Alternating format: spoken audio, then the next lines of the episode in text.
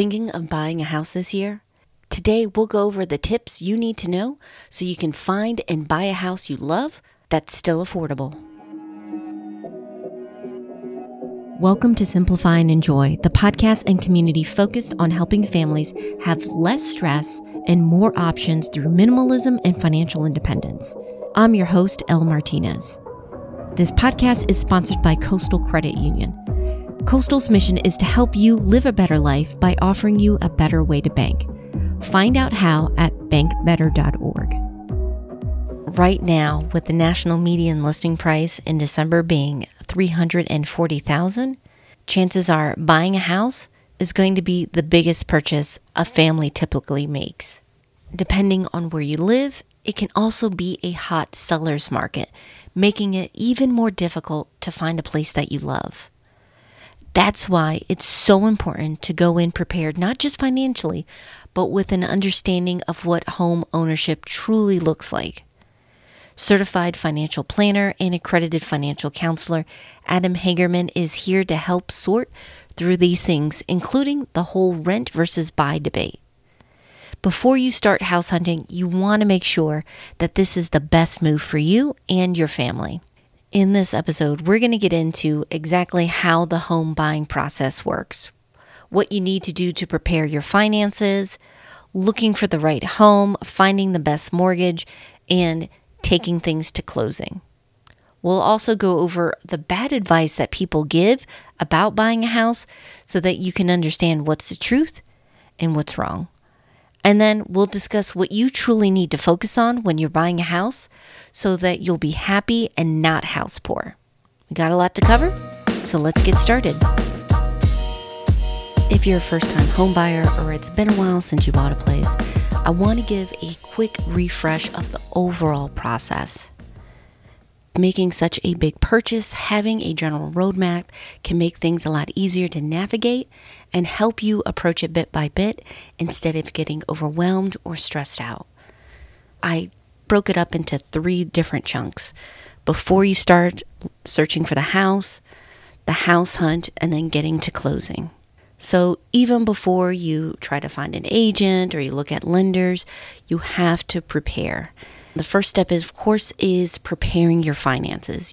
That means looking at your budget and start building up your savings, both with the down payment and for closing costs, which is sometimes forgotten when you're a first-time home buyer and you realize it's quite a bit of money. While you're building up your savings, you want to go ahead and review your credit report and make sure that your credit score is in a good position. In general, the higher your score, typically you're going to be getting a lower interest rate. Happening at the same time is you're going to do some preparation. Sit down and figure out what are the priorities for your house. What type of house are you looking for? Are you going for a single family, condo, or townhouse? What size would make you most comfortable?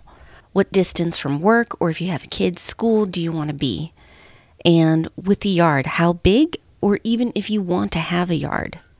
These are things that you want to discuss ahead of time so you can have an idea of what to expect to pay and save up accordingly. While you're looking at the house, start researching the neighborhoods. We have an entire episode where I interviewed Luis Guillama. He breaks down how to go about your house hunt and find these neighborhoods that are hidden gems where you can check off a lot of things on your list and yet still keep it in your budget. I'll include a link to that in the show notes. The next phase in the process is the most exciting and can feel a little chaotic, which is the house hunt. First of all, you want to make sure, again, having those finances squared away, shop around not just for your lender, but make sure that you have the right mortgage. There are different mortgage options, so you want to weigh the pros and cons and make sure that you're comfortable with the monthly payment. Your lender, of course, will give you their rates and their numbers, but you want to do the homework yourself first. And then find the right real estate agent. Ask for recommendations, interview agents, see how knowledgeable they are about the area and how effective they are. And I just want to also clarify with your mortgage, you want to get pre-approved versus getting pre-qualified. You want to get pre-approved because that is the lender going over your numbers and telling you how much you qualify for with borrowing versus a pre-qualification just gives you an estimate. With those pieces in place, you can now go house hunting feeling comfortable with your finances in a good spot. As you're going through the homes and taking these tours, you'll start noticing that certain things on your list will get adjusted. Maybe certain priorities that you felt were must-haves move down on a list, and vice versa, where something that you thought, well, wasn't such a big deal, being in that space, you realize that it is very important to you. All right, now you've found the house that you want to buy and you put in an offer. This can vary whether it's a buyer's or seller's market. You may include contingencies with your offer, meaning certain things have to be fulfilled. When you make this offer, you're also going to be putting some money up front. It's known as earnest money deposit. The point of this is to show the seller that you're being serious. This money is going to be held in the escrow account, and it does count towards your down payment and closing costs. So let's say the seller has accepted. Where do you go from here? You have the home inspection and the appraisal. While they cost money, home inspections are great because they can identify potential major repairs or renovations that require your attention and, yes, money. Depending on the situation, you may be able to negotiate on price based on what the home inspection found. If you're getting a mortgage, your lender will want an appraisal to make sure that the house is worth what you're paying. Having an agent here at this step is definitely helpful because there's a lot of paperwork going back and forth. You also have things moving in the background, like checking the property title, making sure that everything is squared away. Then you get to closing. Before you sign off on a ton of paperwork, you and your agent will do a final walkthrough to make sure any repairs that you had discussed were done. A few days before you actually sit down at closing, you should have gotten a closing disclosure from your lender so you know what to expect and how much needs to be there at closing. Yes, there is a lot of documents when you get there, but don't rush. Your team will help you and explain everything step by step. Finally, you're moving into your new place.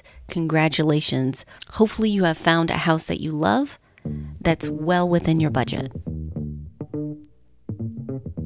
I'm excited to have you talk about one of those big wins families can have if they get it right, which is buying a house and finding a house that they love and that they can afford. I am looking forward to chatting with you, getting your expertise on the smart way to do this. Yeah, happy to give as much help as I can, yeah. You're coming at this from the lens of a financial planner. I bring this up because sometimes people don't understand, especially now when you get so much free advice and there's different communities and many of them are helpful, but the difference between like us, we're going to just have a conversation about the big ideas. But with a financial planner, they can get someone who can work with them with their particular needs. You've gotten educated on the ins and outs of finances, like you cover a lot of different topics compared to perhaps a more typical personal financial blogger. Yeah, we can certainly talk about a lot of other topics that are out there. It's kind of like medicine in a way. I always say I'm practicing financial planning and financial education just because there are definitely topics that I learned about a long time ago that I had to pass exams to get credentialed and all that kind of stuff. And I haven't talked about them in 8 years. And I'll be the first to tell somebody, too, that I'm not comfortable talking about those types of things. There are many others out there that can help with those topics and provide much better recommendations than I can. So I'm not somebody to tell them exactly what they need to do just so I look smart. Well, I think we're all looking for good advice, especially with this topic, which is buying a house, because for most families, this is the biggest purchase that they're going to make. This is a commitment. There's more to just what you see with your mortgage payment. So I want to jump in with that because when you were looking for a house, everybody has an opinion about buying one, like the best way to find a deal, the tax breaks, you know, how it's, you know, going to make you some money. But I want to demystify just a few of these. I wrote down a couple, but if you heard any really good ones, please share them with me. which is how true is this, or is this something that you can just completely ignore? The first one I've heard when people are deciding if, first of all, buying a house is right for them, is renting is basically throwing away your money. Yes. Yeah, so first I'll say most people that talk to you about buying a home are saying, you should definitely buy a home. I think most people are trying to justify their own decision, right? We all want to make sure that we do things right ourselves and we're not doing the wrong thing. So if we can kind of get other people to follow along with what we've done, maybe some what we may consider mistakes in our life, we feel much better about our decisions. So I think that's where a lot of these myths come from too, or these opinions that people have. We're just trying to justify our own decisions in life. We all want to do what's best for us. And again, if we get other people along for the ride, then, hey, we'll feel better about our decisions. But, you know, getting back to the renting is throwing your money away. Oh man, I hear that one all the time. A lot of one-on-one appointments that I get are people that want to, you know, I want to buy a home in the future because, you know, this rent's on my budget and I'm just wasting this money. It's going nowhere. I'm not building any equity. And, you know, I don't really agree with the statement renting is throwing your money away, because you're not really. You know, you're paying for a roof over your head. It's not like you're paying $1,000 a month for rent and giving it to a company and then they say, oh, here's your cardboard box. You're still out on the street, right? You've got a roof over your head. You've got shelter and protection and all that kind of stuff. So, you know, that is a big benefit of it. You can kind of compare renting, it's throwing your money away, to food too. I mean, isn't food really throwing your money away too, right? You think about it, you eat it, and you dispose of it later. I know that's kind of gross to think about, but you know, it's kind of the same thing, right? You're kind of wasting money that way too. So it provides a roof over your head.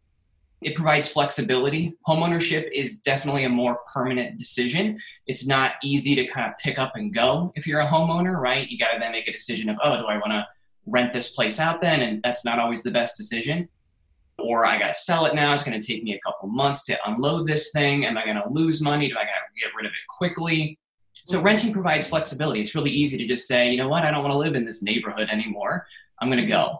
So you can, you know, you might have to pay a little bit of money to break a lease if you're under a lease, but that's probably not that expensive in the grand scheme of things compared to getting, you know, unloading a home that you purchased. Renting also, you know, a big benefit, we kind of already alluded to it, is little to no maintenance cost and maintenance effort.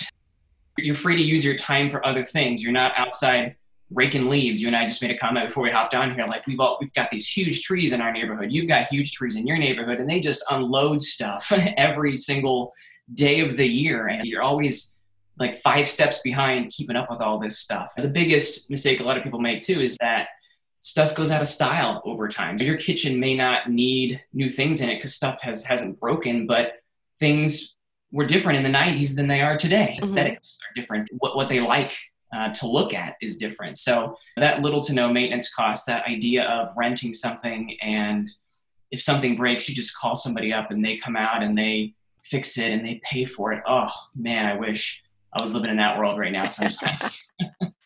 Yeah, I know for us, we're really happy we bought our home, but I think it's important to come with it with clear eyes. A lot of personal financial decisions, you have to run the numbers and you have to weigh the pros and cons, especially when you're talking about with maintenance.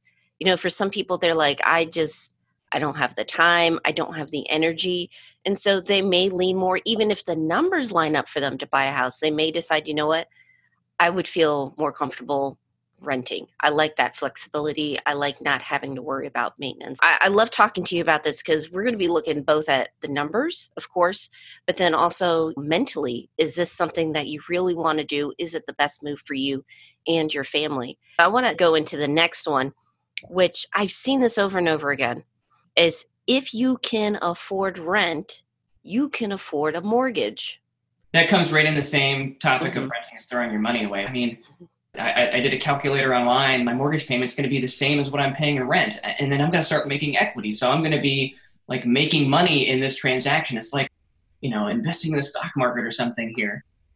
Yeah, it's not that simple. It's not as simple to say, oh, my mortgage payment's equal to or less than what I'm paying in rent. It's going to be gangbusters for me here. It's technically true when you think about, okay, yeah, the mortgage is equal or less to rent, but you're not thinking about all those other expenses that come with it. Yeah. It's just the maintenance cost. I mean, you know, it's crazy. Like I have to buy $10 filters for my HVAC system, like every 3 months or something, you know, we have to have a humidifier in the house. There's so many extra expenses that come with home ownership that it's usually several $100 extra per month to save up just for those maintenance items. That's not even including those remodels and stuff that you want to do. You know, I don't like the way the bathroom looks, so I'm going to have to spend several $1,000s to get it remodeled and all that kind of stuff. Then you've got the even bigger things like replacing a roof periodically, or the washing machine dies after 5 years. There's just so many other expenses that it's easy to overlook them. It's easy to put those blinders on and say, you know, oh, this is great, I'm going to be making money here. It's just not that simple. Even if you're buying a new home, they're putting builder grade types of materials in them that don't last as long. So you're going to have to replace a lot of those things pretty quickly.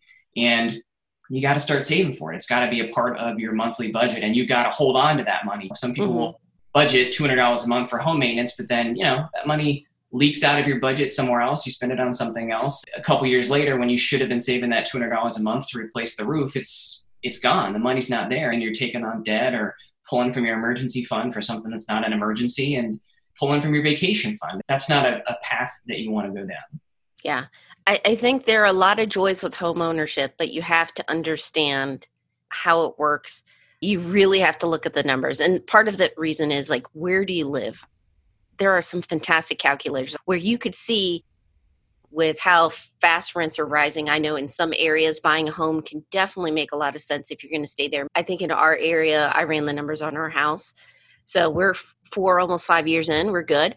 But for others, you may see that the maintenance, like you mentioned, all these home ownership costs, I would be better off renting or saving and practicing. I think I was talking with Jim Wang one time, and he was mentioning, if you're saving up for something, the best thing you could do is before you actually get it, practice like you already have it. If you're thinking of a mortgage, see how much you can save. Set aside that house maintenance fund. Can you have that discipline? Because then you've developed a habit that's going to be a huge help with buying a house. Once you get into that, mindset of, once you kind of flip that switch on and you say, I want to buy a house, sometimes it goes very, very quickly. And you don't have that ability to test the waters. You don't have the ability to see if it works. And then you end up making a decision that you think is going to work for you. And after you buy the house, several months down the road, you go, wow, this probably wasn't the best decision I made here. I'm having to cut back on a lot of things, or my credit card debt's creeping up, and you find yourself in a bad position. Definitely test the waters. And I do want to talk about this, because this is bad advice that I hear over and over again, which is buy as much house as you can afford. I put quotes in afford because we'll get into this a little bit later. When you talk with lenders, mortgage brokers, it's funny what they think you can afford. So can we just talk about how this is not a great strategy when you're buying a house? Yeah, afford is definitely a key word there. Sometimes I also focus on the word you too, because what can you afford, not what somebody else thinks that you can afford. Because all those calculators out there on, especially when you get on the bank websites and the mortgage lenders and real estate agents and all those types of things, right? A lot of their home affordability types of calculators try to fit everybody in the same box. And not everybody's in the same box. You got to understand that the recommended percentages that many of those calculators use are based on how much they're willing to lend you. You are looked at as risk. And how risky is it that you are not going to pay your mortgage? That's all, as a lender, that's all we care about, is whether you're going to be able to pay this or not, or we're going to be screwed later because you can't pay the mortgage. That's really all they're thinking about. They're not thinking about how much you want to have for a vacation every year, if you want to remodel that kitchen in 5 years or not, if you want to send your kids to private K through 12 school, if you want to have, 8 dogs in your house. They have no idea if you want those types of things in your budget. So it's important for you to define what's affordable to you based on what your other financial goals are. And there's there's a lot of legwork that you need to do in the beginning to figure that stuff out. Yeah. I think this is why it's so important. Even when we bought our first house, I thought that was low back then. Now it's almost ridiculous. And people are encouraged, like, oh my goodness, look how much you can afford. But one piece of advice is run the numbers yourselves. Like you mentioned, what your personal goals are. Do you guys want to go on vacation down the line? Are you going to put aside something for the kids for college if that's what you want to do? If you don't define that, those calculators will give you a misrepresentation of what you can afford. Because when we ran the numbers, Adam, I swear to you, it was like twice the budget we had anticipated. And yeah, we could afford that, but we could not afford any single thing outside of that house. Mm-hmm. That's the whole term of house poor, right? There's a lot of people like that. And there's a lot of people that will say, it'll just be for a year or two because then I'm going to get that big raise or things will work out. You know, I'll cut back on stuff. If you've been spending your money the same way for several years and you've grown accustomed to some niceties and different things like that, you may say, we're just going to cut back on those things so we can get in this house. Like, that's a really hard thing to break. And it's a rarity that somebody can be that disciplined and actually do it. That's where it's like, don't lie to yourself, right? Yeah. And then the last one, and this was interesting because when I heard this, I don't know if this happens with anybody else, but when I heard this advice, it wasn't from a tax professional. It was buy a house for the tax breaks. Could you kind of go through that? Are there any tax benefits to being a homeowner? If so, is that a big factor when you're making a decision to buy a home, or are the other things we talked about more important? Yeah. Before the Tax Cuts and Jobs Act, I think that's what it was called, that was passed in 2017, that went into effect in 2018, the tax breaks were certainly somewhat better than they are today. With the new tax law, the benefits of this have actually diminished quite a bit. So your primary residence, you're able to deduct your mortgage interest. Sometimes you're able to deduct your private mortgage insurance if you have to pay that, and your real estate taxes as well. You can deduct those things. The first thing I'll say is it's a deduction, not a credit, which means that to get the deduction or to save money on your taxes, you're going to spend $1 in interest to maybe save 20 cents, 25 cents, something like that. So you're still spending money. It's not like a complete wash. The government's going to give me all my interest that I paid back. Absolutely not. The second thing is kind of goes back to that hurdle that I mentioned where people on their tax return get a standard deduction regardless of if they own a home or not. And with the new tax law in 2017, that standard deduction was increased immensely. So the benefits of home ownership or deducting that mortgage interest and real estate taxes, it definitely is much lower now, especially for married individuals. Single individuals still have, if you file your taxes single, the benefits of deducting mortgage interest and real estate taxes is a little bit higher than a married individual. But married couples, I don't know off the top of my head what the standard deduction is, but it's like $24,800, something like that. So you have to have more than $24,800 in interest, real estate taxes, and other types of itemized deductions for you to even benefit from that deduction. However, it's only that first dollar then after that $24,800 anyway that's now going to benefit you, because you again would have got the $24,800 regardless of if you had mortgage interest or not. So the tax benefits just really are not there anymore in the grand scheme of things. It's going to be different for everyone. A lot of that's going to depend on where you're buying your house. You know, is it in a high cost of living area? If it is, you're going to have higher mortgage interest than somebody that lives in, you know, the countryside in Nebraska where homes are less expensive, and you'll have a lower mortgage and lower mortgage interest. Yeah, these are all different things to consider. We've talked about myths and a lot of it, because I feel like if you just buy a home with these in the back of your mind, you're really setting yourself up for disappointment and getting a home you really can't afford. But I want to switch it. Let's say a family, they've run the numbers, they've saved, they know that they do want to stay in this area for a while. Buying a home is on their list. What can they do now to start setting things up before they call and try to find a real estate agent, before they talk to lenders? What are some things they can do to kind of get those pieces in place? You already alluded to figuring out what you can afford. I'll spend a little bit more time talking about that. You know, determining what you can afford is a tough thing to do, right? Because again, you want to just lean on those calculators to tell you, and you just can't do that. What I recommend clients do that come to me and talk about some of this stuff is I recommend that they back into what they can afford. I have them kind of go through exercises to help them. But what are your financial goals? So outside of just wanting to buy a house, what are your other financial goals? How much do you want to have for a vacation every year? Do you want to start saving for your kids' college education, as you said earlier?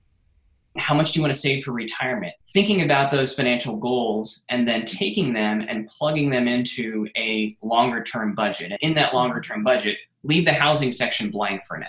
And then fill out that budget as you would want to see that budget, how you want to have your money available for things. Put that stuff in there. Once you've got those things in there, you can then kind of see, well, what's left over? And then what's left over is probably going to help you define what you can afford for a house. There are other calculators out there where you can kind of say, like, here's what I can afford as my payment. They can tell you then how much house you're going to be able to buy at whatever the current interest rates are. You kind of have to back into it instead of looking at it on the surface.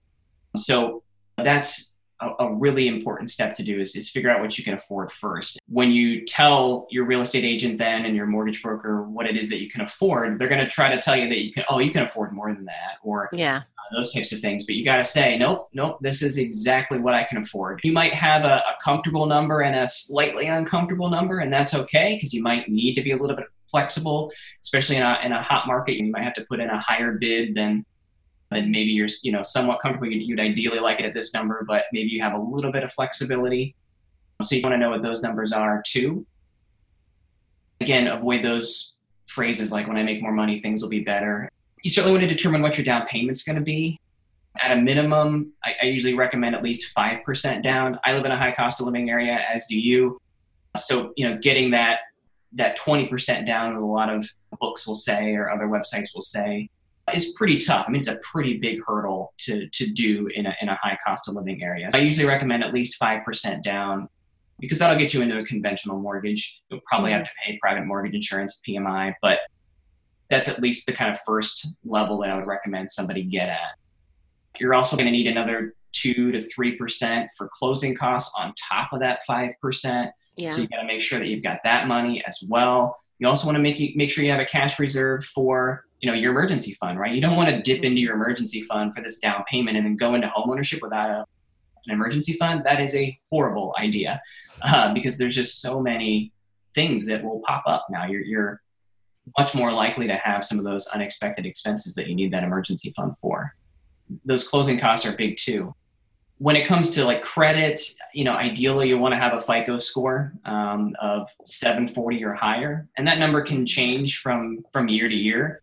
It depends on what kind of market it is. So like back when the housing bubble burst in the late, 2007, 2008, I think that threshold went up to 760 for a while. It's probably about 740 now to ensure that you're going to get the best interest rate that any kind of lender is going to offer. What you also need to know about credit scores is that the lender will look at all three of the credit bureaus. They'll actually look at the middle score for you to determine what your interest rate is. Oh, so if you've got your three FICO scores, Equifax, TransUnion, and Experian, and one score is 740, the other one's 720, and the other one's 710, they're actually going to use the 720 to determine what your interest rate is. So you may not get the best interest rate in that example.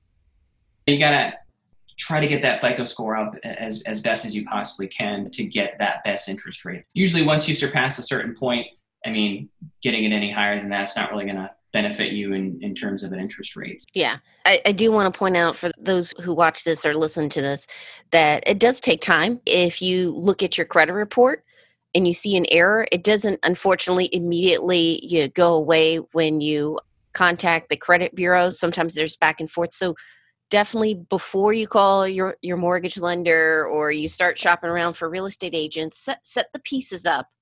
That way, and we'll kind of get into this, when you are in the middle of the house hunt, that's one, taken care of, and two, your mind is focused on this step because sometimes I've seen people that get so excited about, these low rates and they could go up at any time that they're willing to go with the bad credit score and get the not so great rates. Now they're kind of stuck here.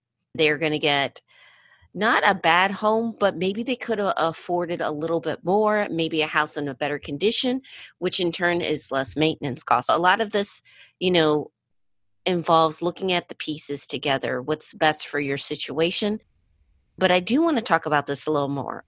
Fast forward, everything looks good with the credit score. They got the down payment. and they're with their agent, they're talking with the mortgage lender, and they're hunting for a house, Adam. And this happened to us. It can be overwhelming. We live in Raleigh, and I've been here 12 years, and it's definitely grown. Market has changed tremendously. And I was helping my mom buy a home in the area, and everything was moving fast. It was a matter of days. A house was on the market, and a house was sold. So how do you, one, deal with that? How do you keep the emotions in check? Because again, this is the biggest purchase typically a family makes.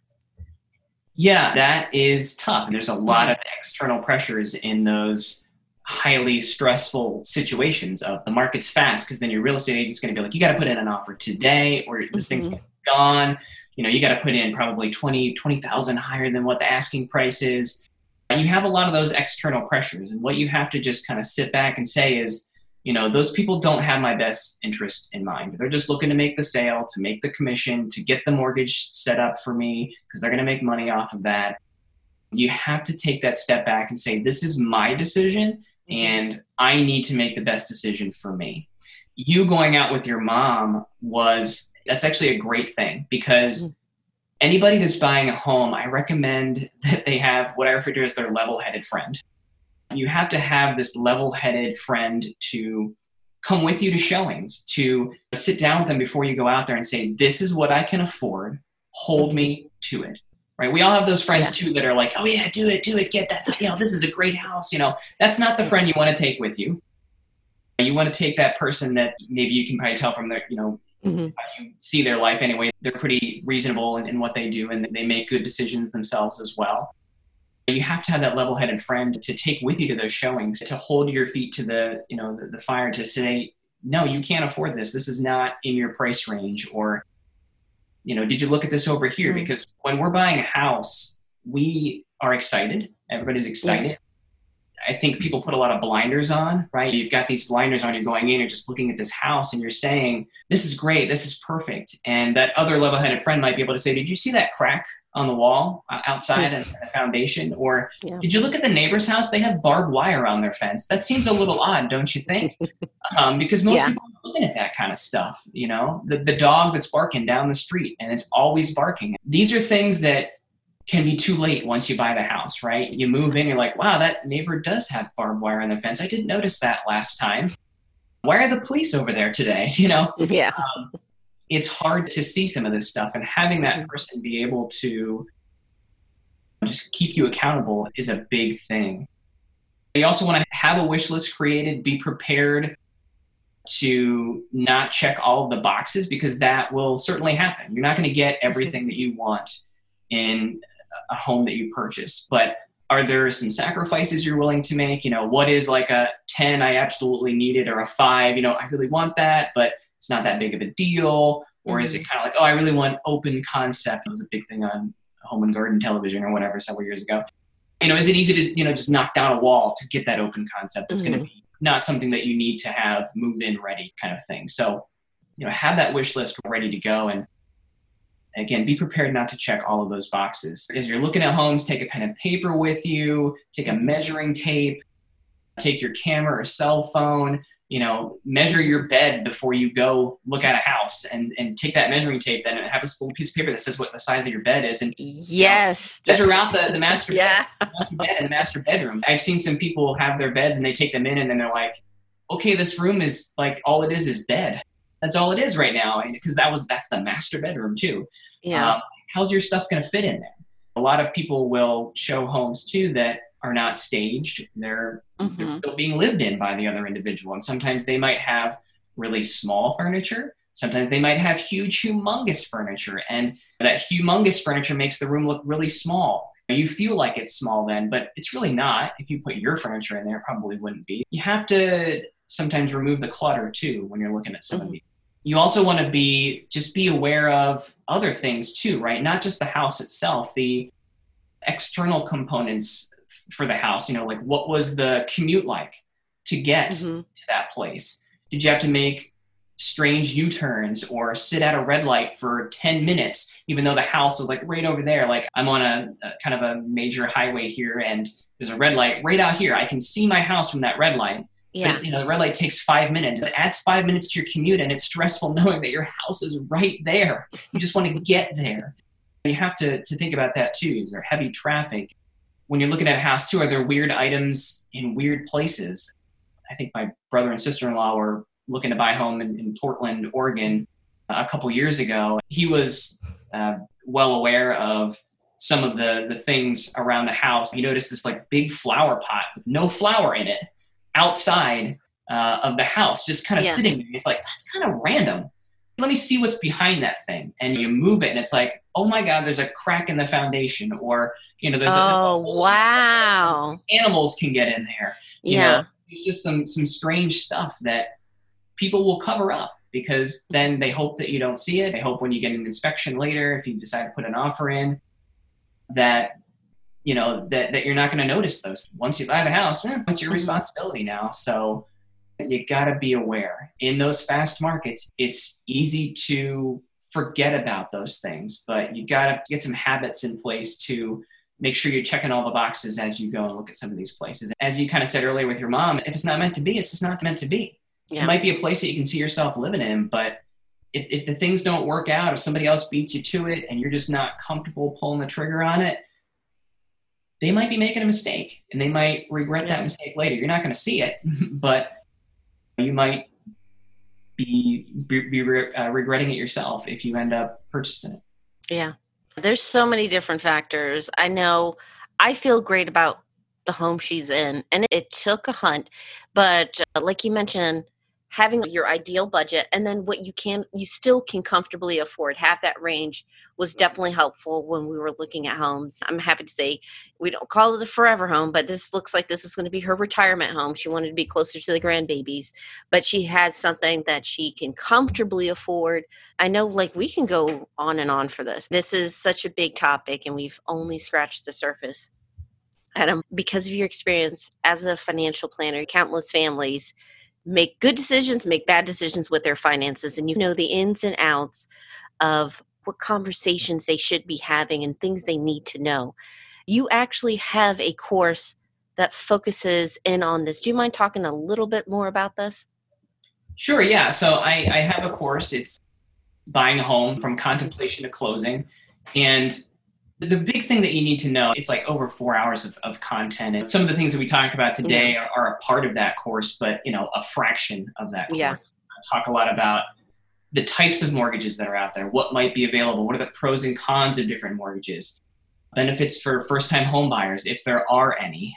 They're not, you know, everybody always thinks that, oh, first-time home buyers, I'm a first-time home buyer. I'm going to save some money. Somebody's going to give me some money because I'm a first-time home buyer. And that's just not accurate.